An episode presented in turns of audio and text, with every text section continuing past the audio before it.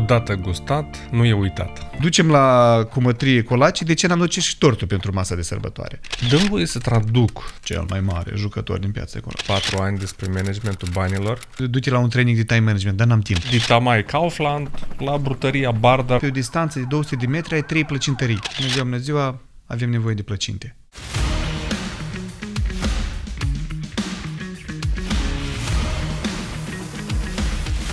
Playground cu Dumitru Ciorici. Bun găsit la o nouă ediție de Playground, loc unde discutăm despre tehnologii, antreprenoriat, dar și cum să reușim în lumea asta nebună. Invitatul meu de astăzi este Victor Nistorică, administrator la brutăria Bardar. Salutare, bine ai venit! Bine te-am găsit. Victor, uh, am decis să fac un interviu cu tine pentru că am uh, interacționat, dacă pot să zic așa, cu plăcintele voastre uh, z- săptămânile trecute atunci când s-a organizat summitul european la Chișinău. Am văzut un stand acolo la un moment dat unde lumea înfuleca într-o nebunie, ca să înțeleagă și oamenii de unde a apărut ideea asta. Uh, Spune-mi, te rog, uh, deci v-am văzut acolo, uh, în mod, uh, sau prima dată, cu produsele propriu-zis. Înainte să începem interviu, ai zis, nu, nu mă prezenta director, că nu prea îmi place, ai zis administrator, uh, explică-mi cum stă structura acționariatului la voi. Ești printre fondatori sau nu?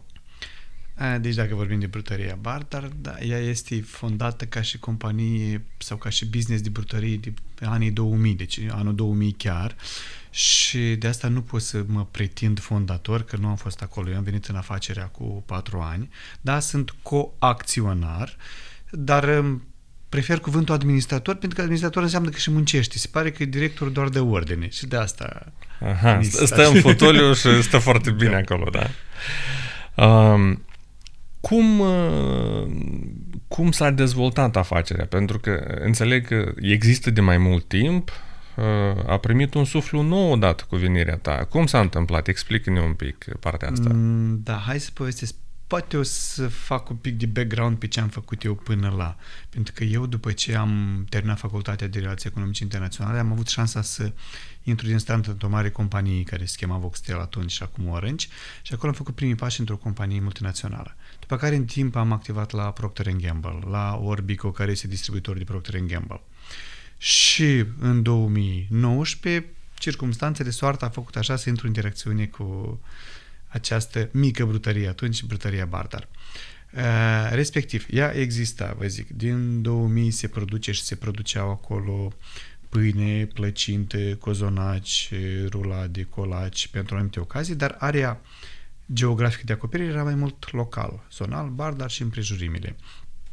Ce s-a întâmplat și cred că a fost un concurs bun de circumstanțe este că uh, a fost și ideea de a se lucra pe semifabricate congelate, urmau să vină și utilajele sau parte erau implementate și uh, o cunoștință comună mi-a recomandat, dacă vrei, poți să intri, când mă întorsesem în Republica Moldova din, din Polonia și mă- mi-a zis dacă ai vrea să încerci să vezi ce să faci într-o mică afacere. Nu eram pregătit.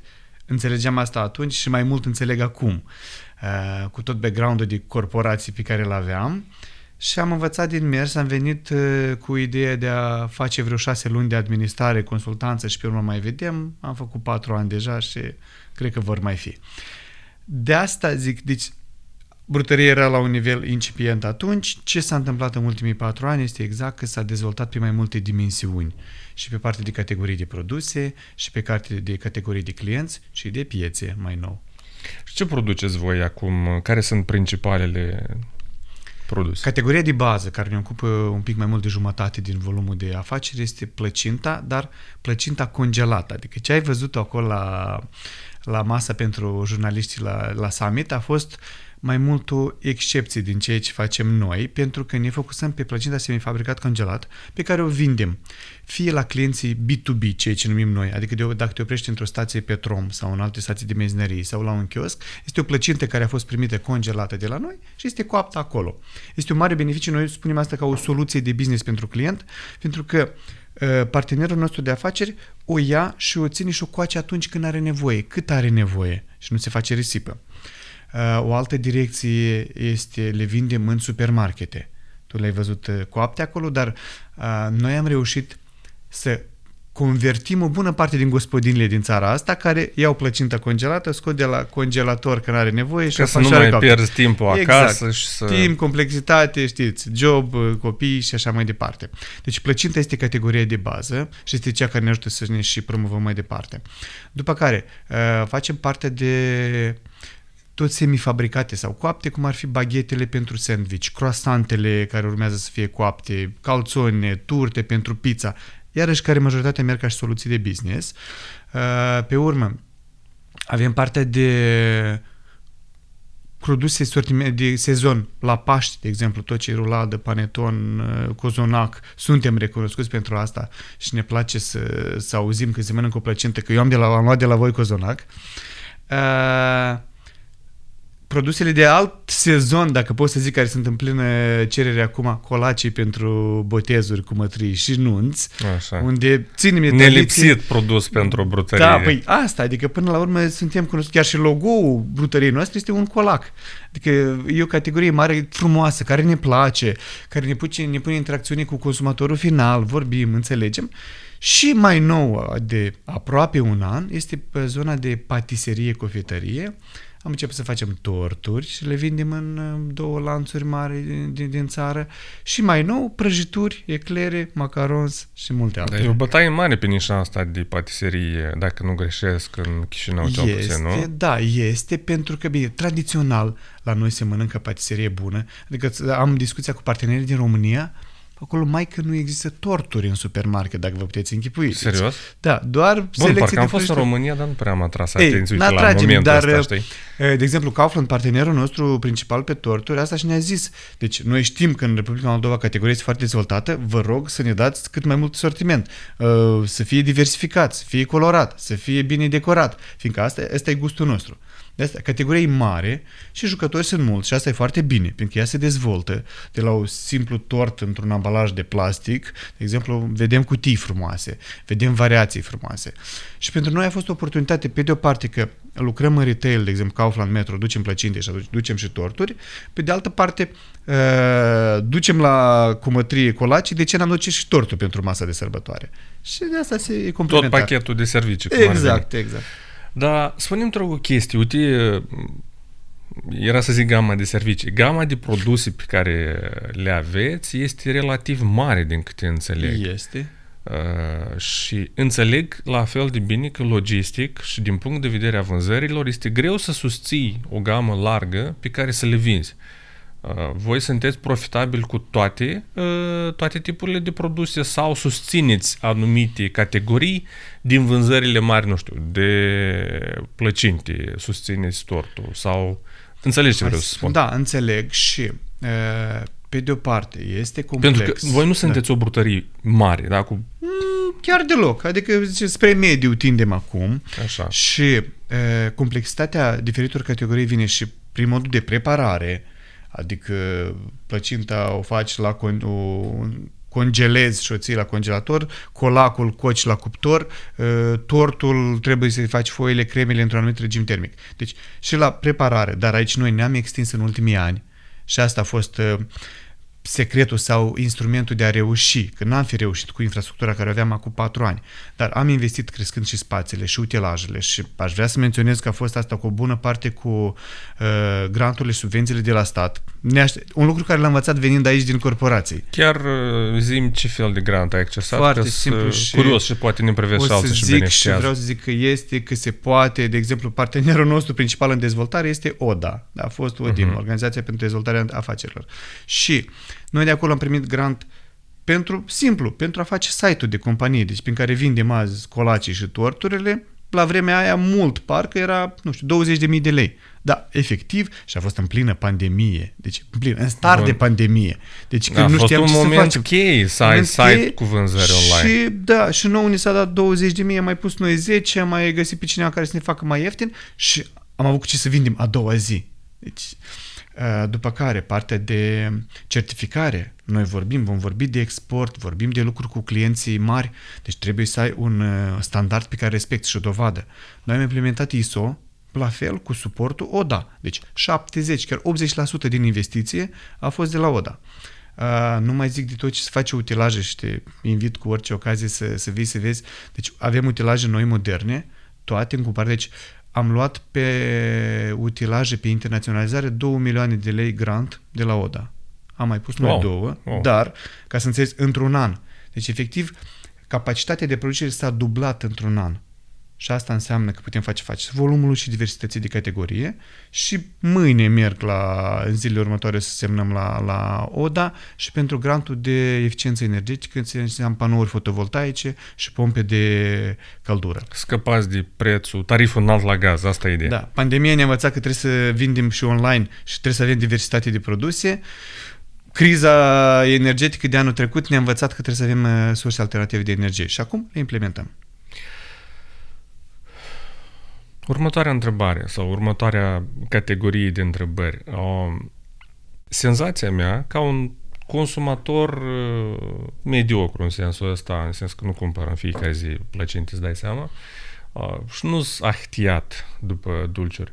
Dar senzația mea e că în ultimii 5, 7, 10 ani în Moldova sunt s-au deschis, s-au lansat foarte multe astfel de afaceri care produc plăcințele, da. biscuiți, da. foarte da. multe tipuri de biscuiți, o varietate foarte mare. Și la un moment dat mă întrebam, zic, păi cum rezistă toți pe piață? Că până la urmă noi avem o piață mică și centrele de vânzări mari sunt Chișinău și câteva centre raionale. Așa că îți ofer microfonul. Cum rezistă Așa. toată competiția pe piață? O să încep cu a termina răspunsul la întrebarea precedentă, cum suportăm categoriile de produse ca profitabilitate. Uh-huh. Deci acolo ce se întâmplă? Da, când lansezi o categorie nouă, normal că trebuie să investești. De exemplu, da, o perioadă de timp torturile au trăit din încasările care le aveam pentru plăcinte, poate. Dar ne-am asumat acest risc și acest cost ca să lansăm o categorie nouă. Azi ele deja sunt profitabile. Uh, la fel, deci când mă refer de competiție, dezvoltarea categoriei sau industriei, ea este și eu mă bucur foarte mult că ea se întâmplă, chiar dacă poate bizar că spun asta. De ce? Pentru că, pe de o parte, dezvoltăm categorii tradiționale, mă doare inima să merg în România și să văd cât se mănâncă pizza, burger, shawarma și așa mai departe. Noi încă suntem cu plăcintele ca și snack, ca și fast food eh, predominant și asta e bine și suntem recunoscuți pentru asta și știm să facem plăcinte bune. Uh, doi, se dezvoltă micul business și iar e bine, că e concurență. Dacă mergi la bar, dar deci la șosea, pe o distanță de 200 de metri, ai trei plăcintării. Și, asta, și la orice ieșire din oraș spre nord, sud, vest, est, și asta e foarte bine, pentru că, odată, este concurență, fiecare vrea să facă mai bine, nu doar mai ieftin, și asta mă bucur, că avem și produse de calitate la preț chiar mai mare decât uh, foarte ieftin. Uh, și doi, e o comoditate clientului că știi, când mergi la drum, nu trebuie să-ți pui sandwich de acasă, că ai unde să te oprești să bei o cafea și să mănânci o, o plăcintă sau tot un sandwich. Cum rezistă, știu că nu e ușor, mai ales când tu trebuie să investești într-o... Chiar și ca producere, investiția e mare, adică pentru a porni o brutărie ai nevoie de, nu știu, minim 150-200 de mii de euro, minim. Și nu e, nu e așa de ușor. Dacă pornești un punct comercial, poate mai puțin, să zicem, investiția ar fi între 10 și 20.000 de euro, să ai cuptor, congelator, vitrine și așa mai departe. Pe de altă parte, investești într-un local în care nu știi cât vei sta ventilații, canalizări și așa mai departe.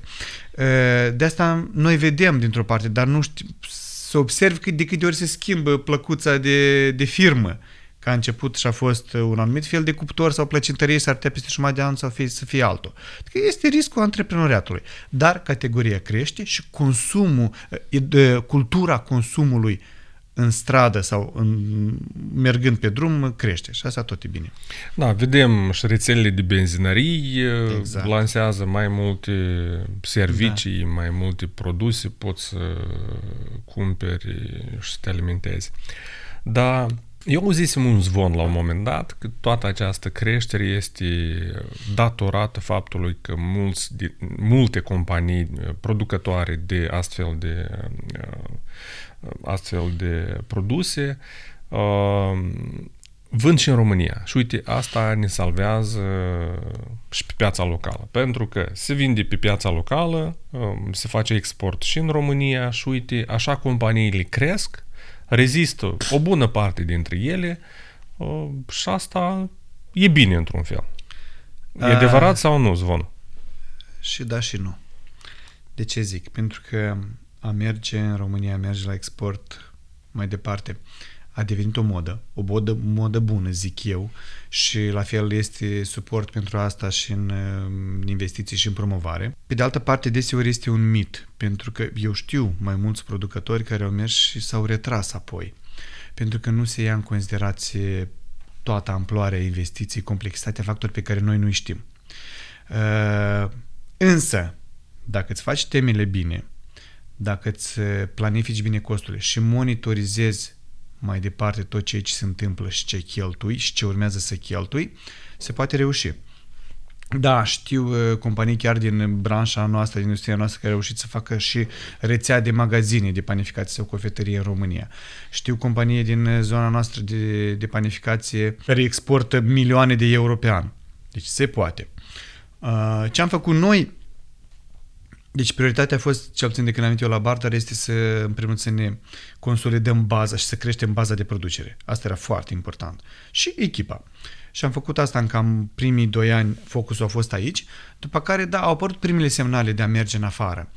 Uh, dar, ca să dau un exemplu, am mai povestit, am primit un apel de la Lidl, România, cel mai mare jucător din piața acolo. Bună ziua, bună ziua, avem nevoie de plăcinte. Multe. Da, acolo e volum. În două săptămâni. Mi s-a zis volumul și am înțeles că e foarte mare pentru noi. Ați mai dus în România? Uh, mm. Aveți firmă prin care importați în România? Nu. Mm. Aveți ISO sau altă certificare? Mm. Uh, aveți autorizații de export? Mm. Nu puteai să o faci în două săptămâni. N-am putut nimic din astea. Deci ca să știi, am, ne-am notat, ne-am apucat de treabă în șase luni am fost gata cu, cu primul export de test. Da, am ratat, zic eu, temporar acea oportunitate, pe de altă parte am zis că trebuie să ne facem temele bine dacă vrem să mergem în afară. Ei, după care, peste ceva timp, anul trecut când s-a întâmplat o discuție similară de România, deja noi am avut punctele bifate. Așa, și a fost mai ușor să faceți exportul. Da, a fost mai ușor bine aici, dacă o să le leg și cred că la fel este o premiză bună pe care ar trebui să o folosim. Deci noi uh, am facem azi export. Cel mai mare client al nostru la export în România este Kaufland. Uh, rețeaua din România, peste 170 de magazine, numărul 2 ca, afa- ca volum de afaceri în retail în România, deci este foarte mare, dar asta nu s-a întâmplat peste noapte. A fost întâi tentativa de parteneriat cu Kaufland în Moldova, unde la început nu am fost pregătiți, după care am răspuns solicitărilor lor și am fost. Am avut o perioadă de probă cu ei aici în care am demonstrat că suntem un furnizor uh, Uh, Serios. Reliable, cum au zis Consecvent, cred că... Da, consecvent, din nădejde, hai din să nădejde, spun, da. în limbajul da, nostru. care înseamnă, știi ce înseamnă? Că să ai stocuri permanent când au nevoie, să livrezi când au nevoie, deci toate astea să le faci, să răspunzi solicitărilor de produse noi, de promoții, pentru că aici noi deseori greșim producători locali, că ne pare că dacă reușim să vindem un pic, gata, putem să mergem oriunde. Nu e așa. Ei ne-au testat, nu știu, cel puțin jumătate de an. După aia când am văzut că rata de livrare este, sau de nelivrare este 0%, adică am livrat tot ce s-a comandat, inclusiv că a fost decembrie torturi, că a fost deschideri de magazine și alte momente importante, uh, s-a văzut că actele sunt în regulă, că produsele sunt în regulă, după aia am putut să începem discuția de România. Ei, și când am început-o la fel cu negociere pas cu pas fiecare aspect logistic-comercial, am reușit să intrăm. Dar zic, se poate, da, e un volum consistent, ca și potențial, gândiți-vă, în Moldova sunt 9 magazine, acolo sunt 170 și cu deschidere încă minim 10 pe an. Uh, dar la fel trebuie să fii foarte atent și mai departe, pentru că și o să mai zic o chestie, dacă tot am atins exportul. Uh, deseori producătorul se limitează la momentul în care gata, am semnat contractul, am livrat, hu, ce bine. Treaba și am uitat într-un fel. Treaba da? abia, și, și mește banii treaba abia începe atunci. Și noi suntem la faza asta în care înțelegem, a pune produsul pe raft este meritul negociatorului, achizitorului și așa mai departe. Mai departe, tu trebuie să vorbești cu consumatorul final. Trebuie să-l faci să-l cumpere. Și noi Pentru acum- că el poate să nu fie cumpărat și apoi Da. este retras din magazin și, merge în sens invers tot. Exact, pentru că pe lângă faptul că este retras și ai o discuție neplăcută cu partenerul tău, tu îți limitezi alte, îți stai din start alte șanse de a dezvolta produse și țări și categorii.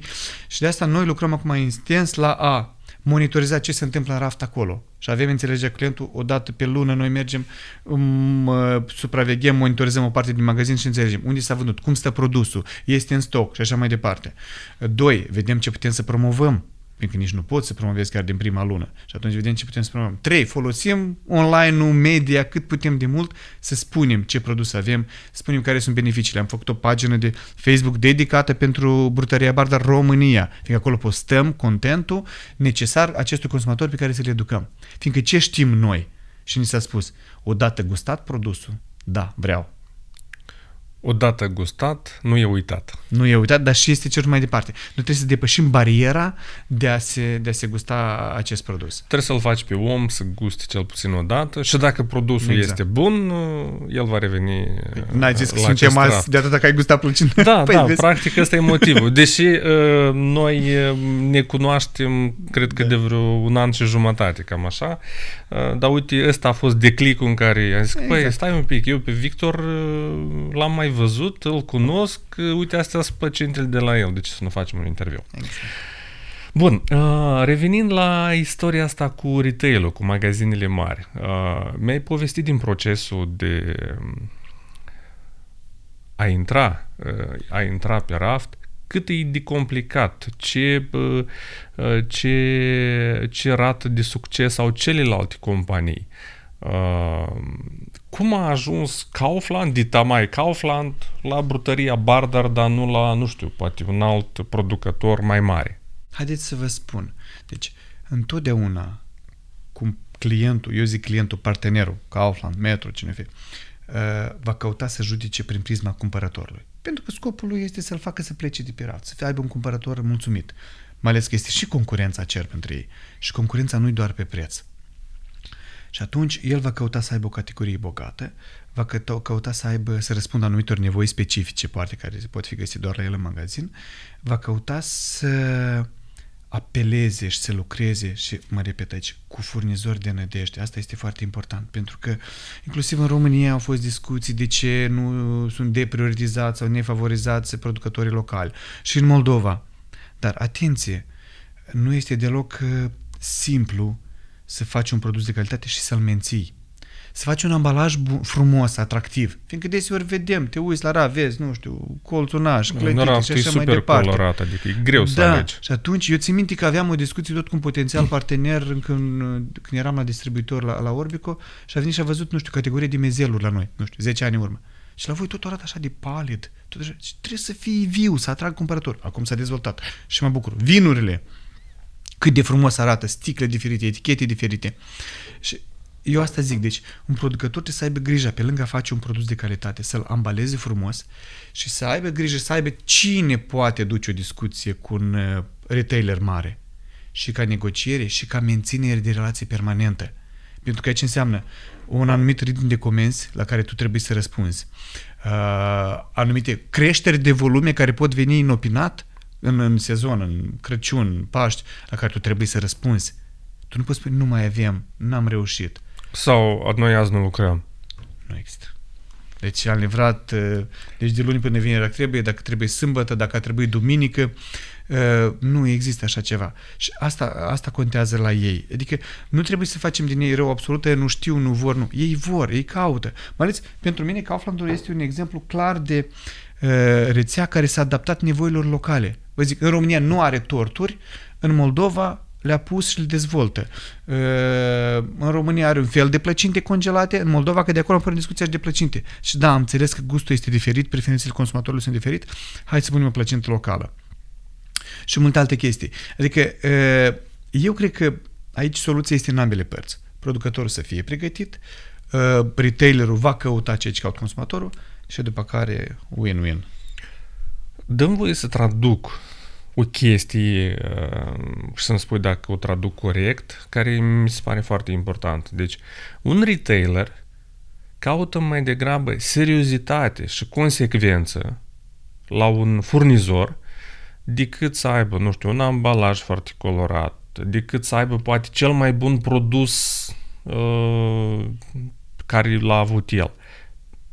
Un produs, uh, el are nevoie de un partener care să livreze în timp, să fie pe undă tot timpul, evident nu poți să dai un produs necalitativ, necalitativ și întrunește un minim standard de calitate. Traduc corect? Uh, uh, da și nu prea, pentru că iarăși produsele știm, sunt pe diferite segmente. Adică Absolut. nu spun că dacă un produs este ieftin, nu este calitativ.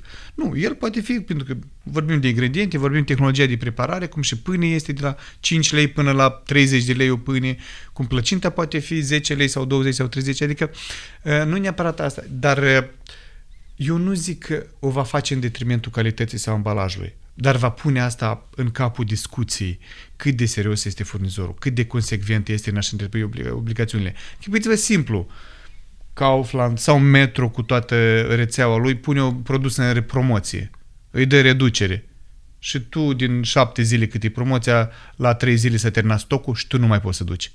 Ce face el? Data viitoare nu te mai cheamă. Da, nu te mai cheam, dar el își pierde consumatorul lui, pentru că el a promovat revist un produs și a nu-l avea în raft, este foarte grav. Mai bine nu-l promovezi. De asta noi și noi câteodată ne facem alegerea când propunem promoțiile clienților noștri, ne uităm după sezonalitate, după capacitate, să știm că o să facem față. Revenind la, la subiectul cu produse locale din, în retailerii mari. Întotdeauna a fost o discuție asta și în România, Păi nu găsim produse locale pe raft, că e din cauza acestor uh, rețele mari care vin și ne iau piața. Uh, tu ai început să răspunzi parțial la întrebarea asta. Este așa sau e o problemă de fapt în noi, cei care producem, că nu suntem, nu putem oferi uh, acea seriozitate și consecvență în livrarea de produse? Hai să spunem așa iarăși, dacă ne punem în, uh, în postura lor. Pe de o parte un lanț, când se extinde internaționalizat, global. Deci are și niște contracte cu anumiți furnizori pentru toată zona de acoperire. Și ei fac asta. Uh, după care fiecare își decide inclusiv setup-ul logistic cum vrea. De exemplu, Metro la început a lucrat importând produsele, inclusiv Procter Gamble, care le vindeam eu din România direct, după care a mers pe distribuitorul local. Uh, Kaufland are anumite alegeri cu unii lucrează și cu furnizorii din România sau distribuitorii din România și aduce cu alții lucrează local. Deci fiecare retailer își va face deja face calculul. Și credeți-mă, ei urmăresc foarte atent piața locală și ce se vinde și ce se cere și se poate întâmpla ca ei să abordeze anumiți furnizori și zic, uite, noi am dorit ca produsele dumneavoastră să fie aici. Noi am fost acel, unul dintre cele cazuri fericite în care am fost contactat și ne s-a zis, am auzit că aveți uh, plăcintă bună, haideți să vedem ce discutăm. Da, dacă te abordează, nu-i, nu-i faptul garantat că și ești acolo. Am zis, da, mai durează câteva da. luni, cel puțin până și te trebuie verifică. să răspunzi da, la, la cerințele cele tehnice și comerciale. Dar vă spun, din uh, discuția care o am eu cu retailerii, care mi se zice, de ce noi suntem uh, contactați, face o discuție, după care se poate pierde contactul.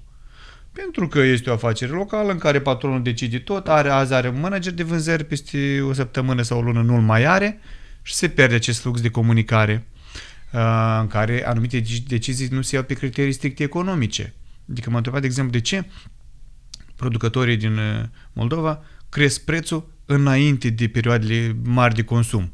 Deci adică acum prețul... a crescut cireșele și căpșunile prețul de, acum, De da? exemplu, Ceva asta, hai, e o chestie, dar hai să spunem altfel. De ce crește prețul la torturi la 1 decembrie știind că urmează la anul nou să consum mult? Sau la produsele de Paște înainte de asta? Deci de ce nu se face altfel? Adică el spunea, în România, de exemplu, se, prețurile se ajustează în perioade slabe, în mijloc de vară, de exemplu, și să reușim să...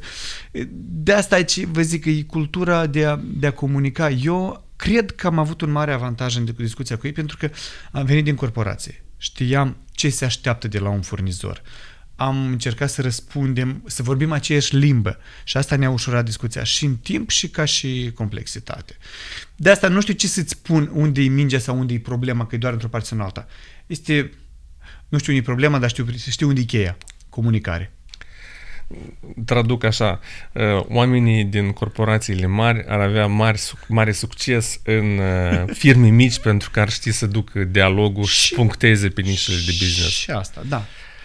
Uh, Să revenim un pic la, la brutărie. Uh, Care-i, uh, care-i uh, gama de preț în care vă orientați? Uh, Produse scumpi, medii scumpi, medii joase? Așa. Când am venit aici, la Bardar, uh, o bună parte din producere era pâine. Proaspătă, ieftină. Pleca dimineața la magazin, a doua zi când plecă la următoarea comandă, îți venea 30-40% înapoi. Nu s-a vândut ieri. S-a uscat. Și, așa.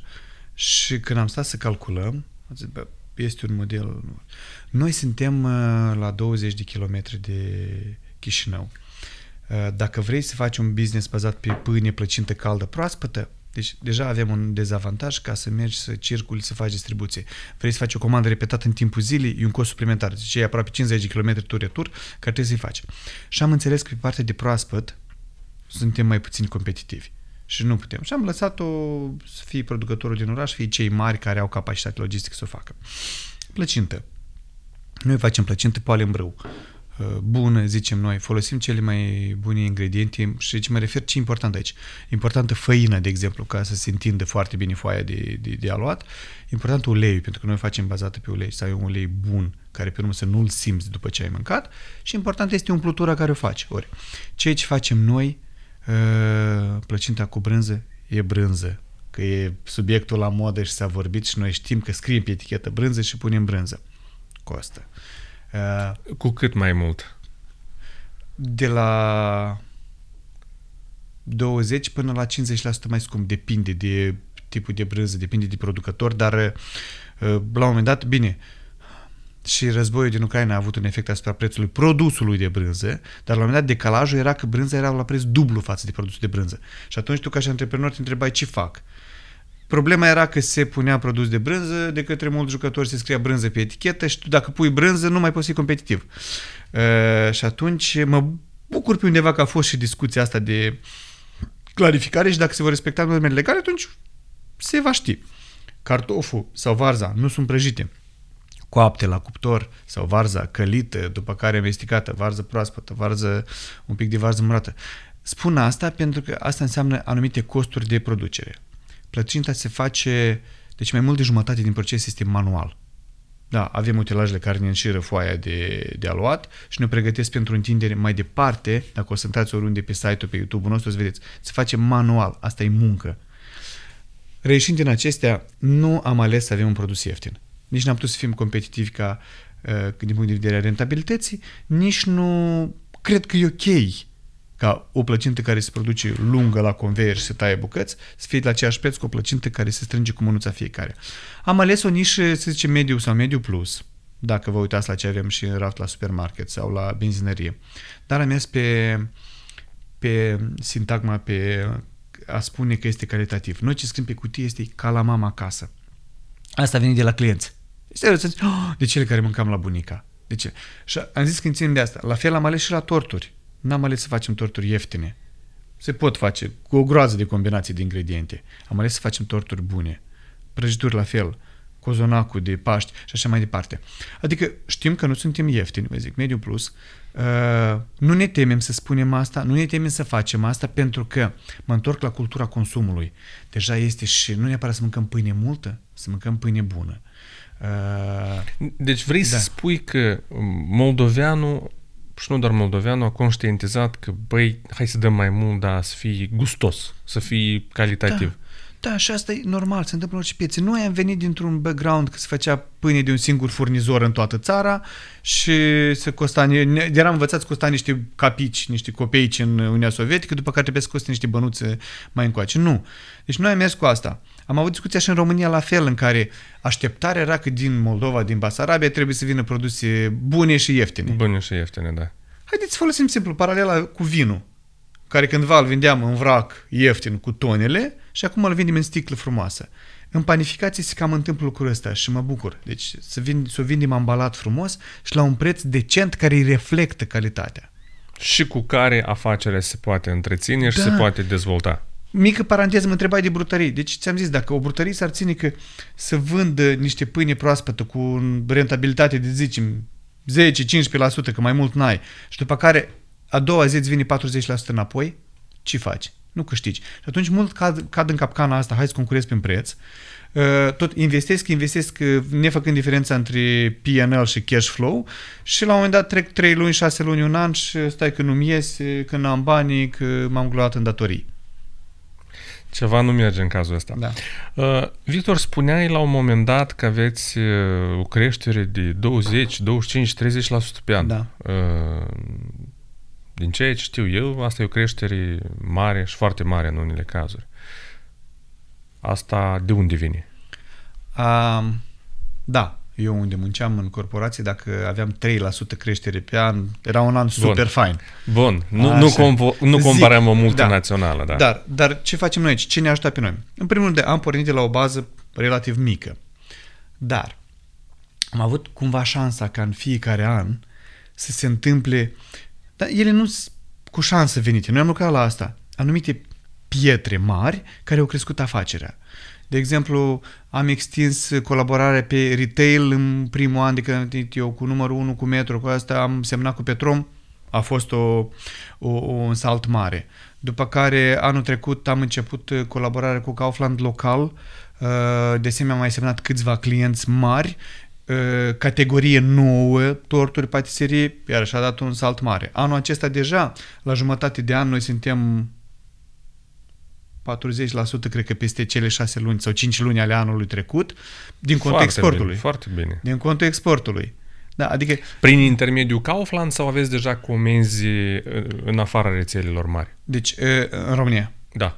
Deci, în România, uh, noi am avut uh, o colaborare anterior deja pornită cu Freshful, deci partea de online, la fel, uh, am început de un an și am început să ducem și ceea ce este iarăși bine dacă ar fi să întoarcem la, la anumite sugestii pentru a reuși la export. Că am început cu un jucător relativ mic. Și acolo ni s-a spus, trebuie să corectați la ambalaj chestia asta, trebuie să faceți aici altfel ambalare, trebuie să etichetați. Și chiar dacă aveam anumite discuții, erau pe partide mici. Deci câteva baxuri. Care erau ușor de făcut. Era ușor de corectat. Închipuiți că era ceva neconform pe etichet, conform legislației europene, pe un uh, tir cu plăcinte. Ce faci? De asta uh, am Nu le început, mai duci. Da, am început cu Freshful a, acolo. Nu că ești la dânsul la rampă când înțelegi asta, ești la platformă, trebuie să le aduci înapoi. Nu vrem asta, nici să o cunoaștem. Uh, și am început cu Freshful, am învățat. Am învățat o leacă preferințe consumatorului, cum trebuie ambalate, grupate, plăcintele și așa mai departe. După care, discuția cu Kaufland a mers pe filiera de lu- Retail-ul colaborare su- de succes în Moldova. Am discutat la București și am început colaborarea și în România și avem multe categorii despre care discutăm ca și perspective. Uh, auzindu-se deja de Kaufland, noi avem mai multe undițe aruncate în România cu diferiți potențiali clienți, dar durează. Și Da, dacă păi- ratezi o fereastră de negociere, după care trebuie să mai aștepți încă un an.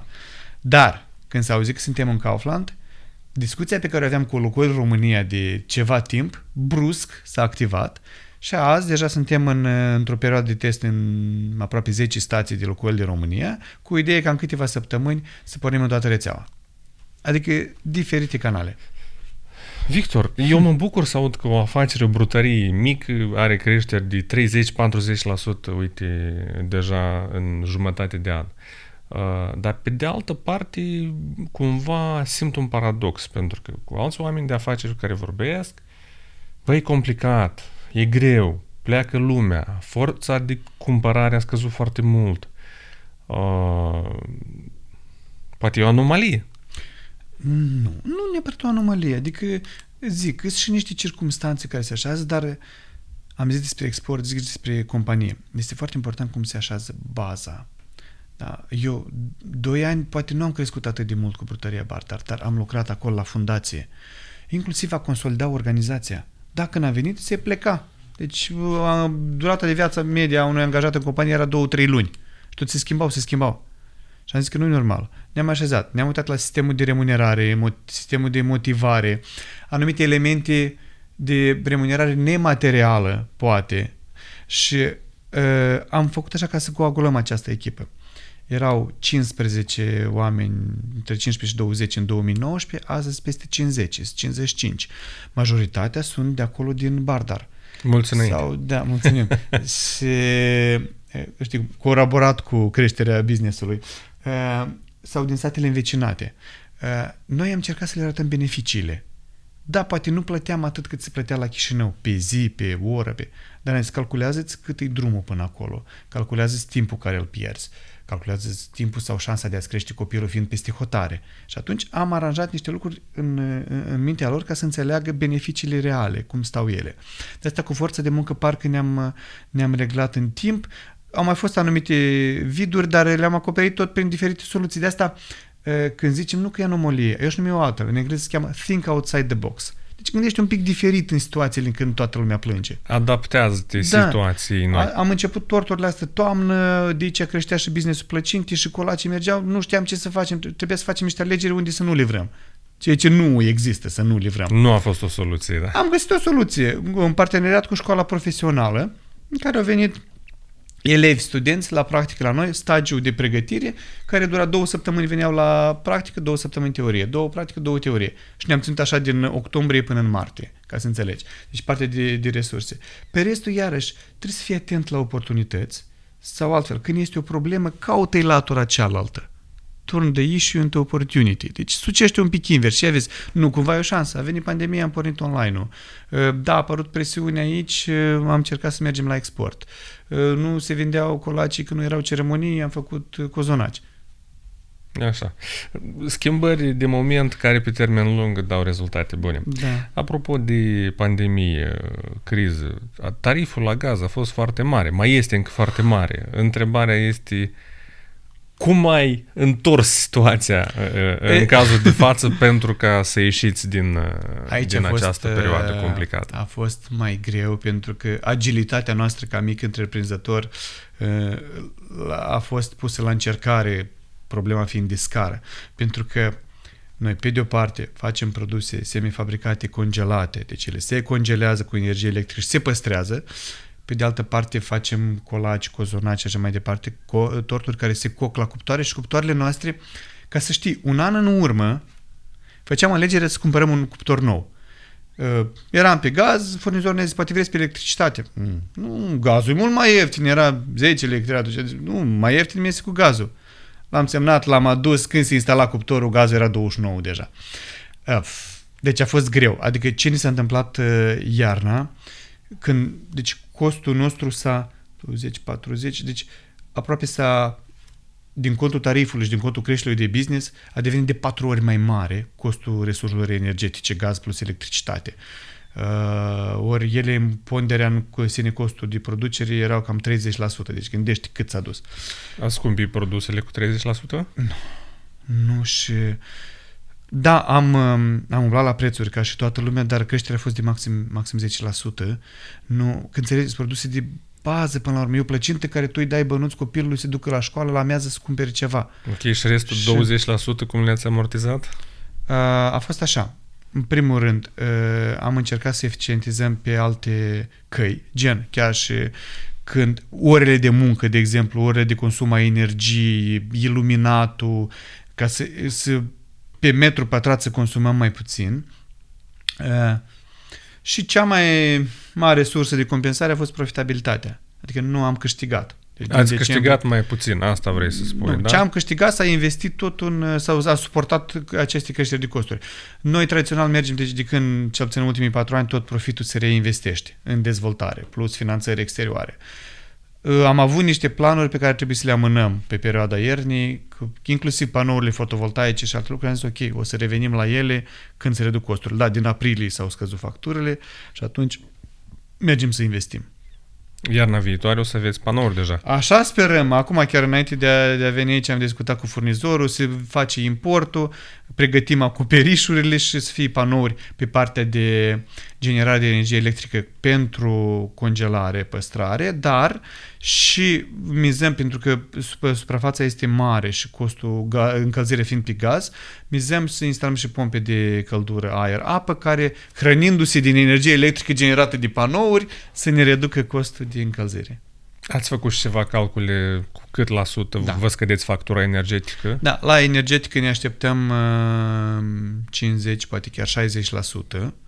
La Și încălzire... dacă mai scade și tariful la gaz, ar Da. putea fi foarte bine. Sau Da, reveniți da, da. la situația de dinainte de Vedem război. că dacă el se duce la acum 18 cât au zis și am zis persoane fizice, încă n-am auzit de persoane juridice. Uh, Cred că se mai duce este. la iarnă, cred că se duce la 10 lei, presupun eu. Dacă Doamne se ajută. fac acum niște achiziții, stocuri. Doamne ajută să fie așa, o să vedem. Oricum, noi trebuie să fim pregătiți pentru că afacerea crește. Adică orice o fi, nici nu, nu putem doar să comparăm cu anul trecut. Dar la încălzire, la tariful care era, noi ne așteptam la un 35-40% la fel de eficiență. Ceea ce dacă spui deci per total, uh, a ieșit. A ieșit și iarăși a fost o situație de criză care a luat problema pe partea aia Am înțeles. Uh, Victor, vreau să trecem acum la ultimul grup de întrebări. Uh, Este, nu este relaționat foarte mult cu partea de business, mai mult cu modul tău de a gândi. Deși am înțeles mai multe unele filozofii pe care le aplici și mi-au plăcut mult, uh, vreau să întreb uh, cum, cum ești eficient. Uh, Ai vreun sistem de muncă? Ai vreo metodă mai specială cum te organizezi? Da, uh, nu e ușor. Nu e ușor și uh, situația face că ni se ivesc provocări sau oportunități noi foarte des aici la brutărie și abia când înțelegi că parcă am așezat lucrurile, parcă știm ce să facem, vin ceva și nu poți să nu o iai ca și oportunitate. Prefer oportunitate decât problemă. Uh, uh, Ce încerc să fac? În primul rând, cred eu, trebuie să fie o bună structura organizației sau structură organizațională ca să nu treacă prin director, administrator toate sarcinile. Asta am auzit de la mulți, că mă doare capul, trebuie să fac și aia, și aia, și aia, trebuie să mă duc să cumpăr cartridge pentru printer, trebuie să vorbesc cu furnizor. Nu. Încercăm să împărțim rolurile și să delegăm. Da, într-un anumit proiect mă pot implica la partea de negociere, la discuții mari, după care pleacă. Dacă e producere, pleacă spre șeful de producere, logistică așa, finanțe sau comercial. Adică primul lucru care este să înțelegi, să-ți crești oameni și să delegi, să poți să dai e, lucrurile. Doi este propria organizare, cred eu. Acest uh, time management, adică pentru mine a rămas eternă vorba că n-am timp, du-te la un training de time management, dar n-am timp. Mm. Noi deseori uităm să ne uh, să ne planificăm lucrurile bine și atunci ce încerc să fac? Să punem pe priorități. Să punem chiar personal cum fac, uh, de exemplu, la începutul fiecărei săptămâni fac agenda lucrurile importante care trebuie să le fac săptămâna asta, după care le separ pe cele care sunt urgente și trebuie să le fac azi mâine și când mă așez să fac ceva îmi pun doar trei lucruri pe masă, pe foiță. Atât. Că dacă stai cu, linia mare, cu lista mare, tu tot abați și nu știu. Încerc la anumite lucruri care sunt proiecte importante sau trebuie să mă concentrez, să dau telefonul într-o parte, care ar te rupe și nu, nu te așa. După care uh, am făcut trei lucruri pe, foie, pe, de pe foiță, pun altul. Deci descărcăm. Ca maș- într-o mașină de tocat, știi? Trebuie să pui cât poate ea să ducă. Dacă sunt multe, se blochează. Uh, asta cred că și de asemenea uh, trăcuirea, urmărirea rezultatelor în timp. Nu doar îți pui un obiectiv și peste trei luni o să fiu acolo și... Verificarea indicatorilor. Exact, exact. Deci te uiți în cum merge, cum am terminat săptămâna aceasta, ce merge, ce nu merge, ca să reușești să anticipezi niște probleme mari care pe urmă te vor bloca și nu o să poți să atragi atenția la, la lucrurile curente. Cam așa în linii mari. Cam pe aici. Uh, Câteva lucruri pe care le-ai învățat în ultimii patru ani despre managementul banilor? Um, în corporație erau sisteme. De avea cash flow, planificație, unde vine, când vine. Aici nu aveam nici eh, resursele ca sistem și oameni și nici simțul încă. De asta, în primul rând, să-ți faci un mod de calcul de previziunea mijloacelor financiare uh, bazat pe specificul firmei. El poate fi foarte diferit. Când îți încasezi banii, care este specificul de clienți, care este specificul muncii cu furnizorii, când trebuie să le plătești, care sunt stocurile care trebuie să le ții. Uh, asta este unul. Doi, măsoară-ți rentabilitatea produselor pe fiecare în parte. Ce spuneai, da, poate să susțină o categorie pe alta, dar nu te uita că per total firmă eu câștig, e ok. Că s-ar putea că tu câștigi într-o anumită categorie și când vine pandemia sau altceva, îți lovește anume acea categorie. Deci noi ne-am trezit atunci că, sau structura de, de vânzare, da? Eu am venit aici și la un moment dat un client reprezenta 40% din business și ne-a anunțat într-o zi printr-o scrisoare că nu mai lucrează cu noi. 40%. Sau, uh, când a venit pandemia, dacă noi am vândut doar prin Horeca, Deci, în acel moment, în câteva zile, 80% din Horeca s-au oprit ca și gen de activitate.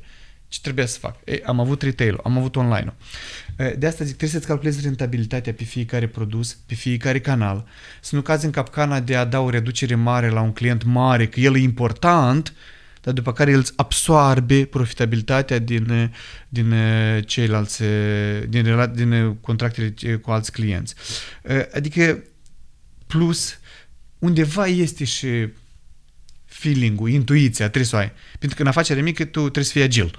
Anumite decizii trebuie să le ai simțind că o să iasă bine, intuind că o să iasă bine. În corporație trebuie să aștept două, trei luni să ia decizia la toate nivelele de management. Aici ratezi oportunitatea. Că eu trebuie să dau răspuns mâine dacă particip la un eveniment, la un târg. Și atunci trebuie să-mi fac calcule ce, unde, cum. Cam asta ar fi combinația. Deci, calcul, ă, focus pe diferite categorii și nuanțe de business și intuiție. Interesantă combinație. Și ultima întrebare, dacă ar fi să vorbim acum de un cocktail, da? Cocktailul moldovenesc, la știu uh-huh. cu calități și defecte pe care le avem noi în Moldova. Da. Dacă ar fi să scoți un defect și să adaugi o calitate în acest cocktail, care ar fi? Care ar fi defectul? Uh... Defectul este că câteodată suntem prea încreziți, încre, vorbesc de producători, prea încrezuți în produsul nostru, dar știm doar noi asta și nu ne luăm feedback-ul din piață, de la consumator. Păi chiar așa și este? Chiar este bun? Sau care are prețul corect? Adică să fii în touch, să fii interacțiune cu consumatorul tău final, să-i culegi un survey după ce s-a întâmplat, cum ți-a plăcut produsul meu. Adică eu îi văd pe mulți care stau în cetățuia lor și zic, bă, eu am un super produs, am cel mai bun preț, am și nu, nu, nu, nu confruntă realitatea. Da? Uh, calitatea ar fi... Deci scoatem încrederea asta excesivă a noastră da, față de da. produsele da, care le da, avem, da, așa, da. și adăugăm înapoi... Să gândim pe termen lung. Pe termen lung, așa. Când ne gândim produsul, rentabilitatea, calitatea, parteneriatul. Vin din Germania, am fost asta primăvară la un schimb de experiență două săptămâni și când vezi companii care țin a 8-a, 9 generație, care el de 50 de ani lucrează cu furnizorul ăsta sau cu partenerul ăsta. Și el mi-a spus, eu gândesc pe termen lung, eu nu pun adaos 50% ca să-mi fac azi niște bani. Eu pun 10. Dar eu știu că o să fac în timp. Adică noi asta trebuie să învățăm. Noi nu avem încă cultura antreprenoriatului foarte dezvoltată, că avem business privat de doar 30 de ani, în care primii 10 încă nu știm cum au fost și învățăm. De asta trebuie să avem răbdarea să gândim pe termen lung. Victor, mersi că ai venit. Uite că aproape o oră au zburat pe, pe nesimțite. Mă bucur foarte mult că există astfel de afaceri mici care se extind cu pași rapizi azi în Moldova. Vă doresc succes în continuare. Doamne ajută! Dragilor, aici ne oprim, punem punct ediției de astăzi la Playground. A fost, vă reamintesc, Victor Nistorică, director, administrator uh, la brutăria Bardar.